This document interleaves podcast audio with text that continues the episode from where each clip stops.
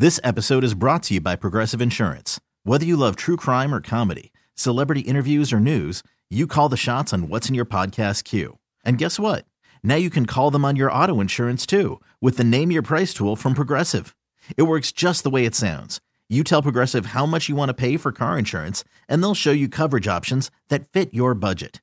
Get your quote today at progressive.com to join the over 28 million drivers who trust Progressive. Progressive Casualty Insurance Company and Affiliates. Price and coverage match limited by state law. Hiring for your small business? If you're not looking for professionals on LinkedIn, you're looking in the wrong place. That's like looking for your car keys in a fish tank. LinkedIn helps you hire professionals you can't find anywhere else, even those who aren't actively searching for a new job but might be open to the perfect role. In a given month, over 70% of LinkedIn users don't even visit other leading job sites. So start looking in the right place. With LinkedIn, you can hire professionals like a professional. Post your free job on linkedin.com slash recommend today. This is Reception Perception, the show. Now, James Koh and Matt Harmon. All right. Uh, you also added a, an in-season charting profile for Josh Downs, the slot receiver there for Indianapolis. Um, charting that today. What are the early findings showing us here for the rookie out of North Carolina? Dude, this guy is so good. Um, oh man, okay. I'm so happy about Josh Downs's progress so far. Now, to be clear, he's you know running some underneath routes, right? He's mostly running slants and and screens mm-hmm. and flats, typical slot receiver stuff. But man, when you see him go up against outside corners, like he can run the deep post, he can get um, the inside uh, shade, he can get inside leverage when he's working on a nine route. Um, I'm really excited about Josh Downs. You know, that he's gotten a ton of targets from Gardner Minshew. He's got a ton of targets from Anthony Richardson. Um, you even saw him one win one big downfield corner route um, where he had to leave his feet between two defenders. That's such Josh Downs stuff you know, winning outside of his frame despite the smaller frame. Right. Um, I, I think he is, dude. This receiver room in, in Indianapolis, I, Alec Pierce is fine. He's somewhere on that DeVante Parker axis, by the way. Yeah, um, yeah, yeah, yeah. But he is a distant third. You know, Michael Pittman, I think, is a legit one, mm-hmm. and, and then I think Josh Downs. He's not one of these like Wan'Dale Robinson types that like, oh, you need five for 48 to get you through on a bye week in a PPR league. Like that's the Wan'Dale Robinson um, axis of players. Okay. I think Josh Downs is closer to like a Tyler Lockett type. I'm really Ooh. excited by what I've seen so Whoa. far in the NFL with Josh Downs. Um, I think he's going to be a player for the Colts. I think they've got two dudes they can just funnel funnel footballs to, and it, it is not he's not going to have the same verticality to his game as like a Tyler Lockett with Gardner Minshew out there, just because how Minshew plays as opposed to Anthony Richardson, right. who's obviously going to miss um, at least four weeks, probably more than that. But I think what Josh Downs has shown as an individual player is really, really good so far. Um, first of all, if you guys know Matt, there's no chance in hell he is just lightly using the name Tyler Lockett when comping a player, brother. Okay. When I hear you throw out Tyler Lockett, uh, my eyebrow got raised, boy. I'm like, wait, hold up now. Hold up, hold up. Uh, you need to expand on that, bro, because like you can't again, you just can't just throw that out there casually. Knowing you, you can't throw out the name Tyler Lockett casually. Like, give me give me some more comparisons here, man. Like, what? Where are you seeing this Tyler Lockett comparison? Well, I think when you look at his um, post routes, over 11% of his routes were post routes. Uh, he's close on like a 70% success rate on those in the two games that I've looked at so far. Um, especially look, and I know the Titans are not a good pass defense. But I only charted him losing one route in man coverage uh, against the Titans. Like again, it's a bad defense. I get yeah. it, but right. he is always open. He's always consistently in the right spot. And then the juice to win downfield, like I said, nine route success rate is over 60% for Josh wow. Downs um, the corner route that I mentioned where he went up and and, and got it. I think he's so how is explosive. he? First of all, how, how is he doing that? You know, it's not like this guy's a phenomenal athlete. So talk to me about Dude, how is he runner. winning? Great route runner, such a good good route runner, man. I, I think he was the probably the best route runner in, in last year's class. Uh, obviously, okay. JSN was up there at the time. Zay Flowers is up there, right? Uh, but you know, like we're talking about Jordan Addison and his struggles against press coverage, despite being a smaller guy. You just don't see that with Josh Downs, man, because I think he's got a more diverse set of moves. I think he understands leverage a little bit better, especially off Yeah. the line of scrimmage. Now he's primarily going to run always out of the slot, even in the games that I'm, I'm looking at. He's not exclusively a slot player, but he's primarily a slot player.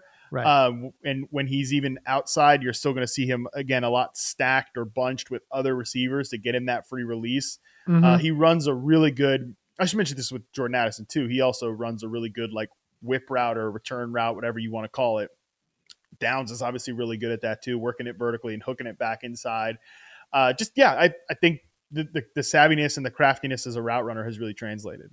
Yeah, the the leverage stuff is um is always really impressive, and, and that really just speaks to somebody's intelligence and also a little bit of scouting too. You know, you got to understand where where the DBs are going to go or where their tendencies are uh, to shade and stuff like that. So I think clearly, um, you know, the guy's doing a lot of the homework uh, before he gets to game days, which is which is great to see. Um, as well, if this is what we're saying here, right? Like, you know, uh, again, this is you talk about inside outside. He's played about 25% of his snaps as an outside wide receiver, 75% uh, lined up as an inside wide receiver, a, a couple of backfield things too, but uh, but not not too Yeah. much, right? So, um, but yeah, no, it- that's impressive stuff. I, I mean, I've been impressed by watching Josh Downs. I mean, he just seemingly is always open. Um, Yeah. so and and you talk about earning the targets. Well, I, I mean, the guy's earning the targets. Seem again, he's seemingly open uh, every single time when, when we're watching him on the on that football field. Uh, but again, I'm just shook because man, you just throw out Tyler Lockett. And I'm like, well, hold up now. Like, let, us get some clarification on that, which is great to see. So I love it. Um, all right. Um, by the way, this is to, this is this means absolutely nothing. When I went when I watched Gardner Minshew, I ca- I want to know for the podcast listeners out there, I can't be the only person. I see Gardner Minshew. And I'm like, yo, this guy reminds me of freaking Rick Moranis from Spaceballs um the the the Darth Vader character, the dark helmet dude on helmet, on yeah. Spaceballs. What is up with this guy's helmet? It's so big on his head. I I I- I don't know.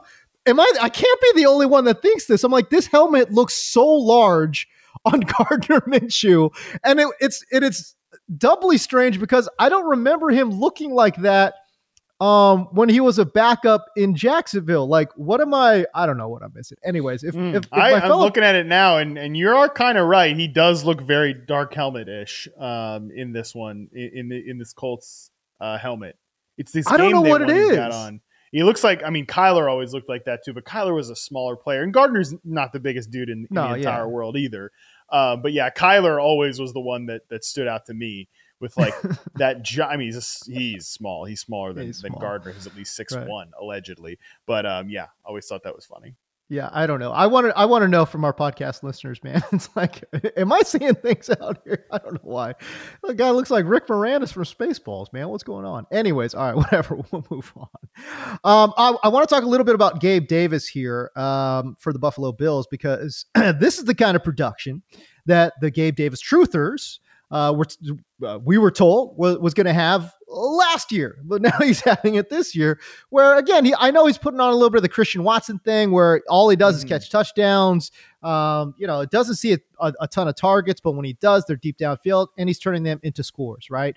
Um, but is there something from you know visually eyeball test, Matt, that you see? Okay, you know what? I am seeing a little bit something something extra from Gabe Davis this year, or is it just you know again we're just kind of drawn to it because he's scoring touchdowns? Well, I think the biggest difference between Gabe Davis, you know, actually, before we talk about this year, here's the deal with Gabe Davis, man. And, you know, I remember when we did the episode on the guys I had ranked ahead of consensus, and, and you were Yeah. stunned to see that uh, I had Gabe Davis ranked ahead of Yes. consensus when he was going as like a, a fringe top 40 receiver. Because he's not as bad as people thought he was last year. He just isn't as good as people thought he was going to be going into 2022. Um, after that four touchdown eruption spot. You know, right, like right, right. I really think if Gabe Davis never scored four touchdowns in a playoff game when a bunch of Chiefs defenders blew coverages and fell over, like we probably would have a much more rational view of Gabe Davis. okay. Um, All right. because had other people say he was like, you know, just an MVS clone or whatever. I'm like, yeah, I mean, he's not an MVS clone. Jeez, God Almighty, like uh, he's not that bad. Um, MVS might literally be the worst starting receiver in the NFL. Um, you know, he probably should be a three, and he's like the Chiefs guy who runs the most. Routes Yeah, exactly. Right, yeah. Um, anyways, with Gabe, you know, he just wasn't as bad as people kind of had that sour taste in their mouth coming off of last year. Like he has legitimate strengths. He runs really good deep routes, like post routes, nine routes, corner routes, out routes. He's got mostly build up speed. It's not like he's the most techni- technically refined receiver in the entire world. He's pretty stiff overall, but he's mm-hmm. got again good build up speed and he knows how at the top of that route to sell the post and go to the corner, sell the corner, go to the post, keep it going nine route, snap off into one of those out routes. Like he knows how to do that stuff. He's not a stone zero as a technical player. The difference though between this year and last year, Okay. I think is that he's just winning contested better. Like he's Hmm. winning in tight coverage better. That has been a big difference because if you looked at Gabe Davis last year, he had issues in contested situations. He had issues with his hands. Um, you know that stuff can be fluky, right? Uh, that that can be sort of noisy year to year. This year so far, he's been really good on those contested situations. Um, he's had a couple of drops, but nothing outrageous like it was last year when he had real issues with that stuff. Look, contested catches and and and drops while you know can be an overall indicator of skill, they can also just be random. I think that's been the case with Gabe Davis the last year. So who's to say he doesn't go on a dry spell with this stuff? That's certainly possible. But Sure. so far, what we're seeing now is he's been better in those tight coverage along the boundary situations where that was a bit of a struggle last year. I think the the area that gave me a little bit of concern for Gabe Davis was that according to his 2022 numbers, Matt, um, on the post corner nine, so you know your three deeper routes, right?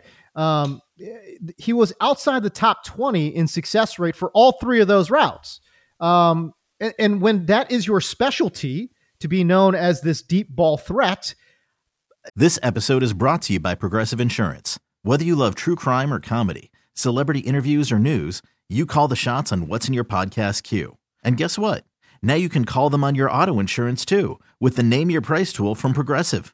It works just the way it sounds. You tell Progressive how much you want to pay for car insurance, and they'll show you coverage options that fit your budget.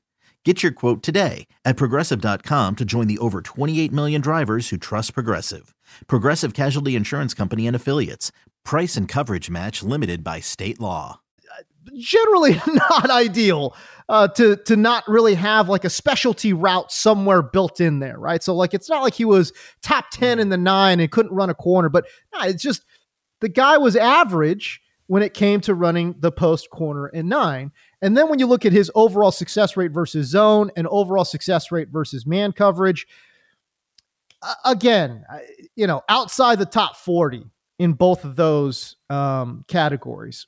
I, I don't know. To me, it just that to me screams I, average X receiver in the NFL. You know what I mean? So I, I don't know. Yeah. I just didn't. Um, I, didn't really get anything from that. You know what I mean? Well, I still think probably he is an average perimeter receiver in the NFL. Um, I still think that the Bills could do a little bit better with their number two receiver across from Stefon Diggs, but he is he's also healthier this year, right? He had the ankle injury earlier last year, which probably took some juice away from him in the vertical routes. Now, I don't think it was any excuse as to why he couldn't separate um, short and intermediate because he can never really separate short to intermediate, and that's why I think he's never going to be like a clear cut, set it and forget it, put your put your watch by it like number two receiver. But I think he is probably yeah average starting perimeter receiver in the NFL, and you know that's good enough for the Bills when you have an elite guy um, in in Stefon Diggs across from him and some other threats they've added along the way this year. Right. Um, okay. Uh, very quickly, and we don't need to, you know, go crazy into it, man. But um, Nuke Hopkins, bro. I, I- I mean, come on. This is uh, that was that was such a great performance, man. It was so Yeah. great to see him come out and just do his thing, uh, and he looked like Nuke Hopkins. You know, winning contested. Uh, you know, you talk about the range and his catch radius, man. It was all right there. Um, just I wanted to get your takeaways from his uh, week five performance, which I thought, you know, obviously was the best of the season, and I thought he looked fantastic. Yeah, number one, we're gonna probably want to just attack the Colts cornerbacks with like prop bets and and I mean that's what all- we did on the all day Sickos- long. Yes. On the hey hey shout out to me okay. on the sick on the sicko stream. Yeah. I gave out eight props last Yeah. week. Eight no baby. Literally. So if you're if you're listening to this and you're not a sicko Wow. member, or you or God forbid you are a sicko member and you're not watching the live stream on 4 p.m. Eastern, Right. uh, or Fridays. rewatching it later on Fridays. Yeah, should say the date. That's good stuff. Um, zero and eight when trying to give out dates correctly. Uh, but yeah, no, no, I think that you should be watching it, man, because uh, we're having some fun with the props. Uh, eight no last yeah. week. Uh, DeAndre sure. Hopkins over four and a half catches was one of them at I believe plus it might have been plus odds or it was very close. Getting plus money on four and a half. That was amazing. All right. Anyways, depends on where you look. Yeah. But, but Okay. regardless, over four and a half catches was such a smash against the Colts perimeter cornerbacks because they Yeah. they have issues and now they have injuries on top of the guys that they wanted to have out there.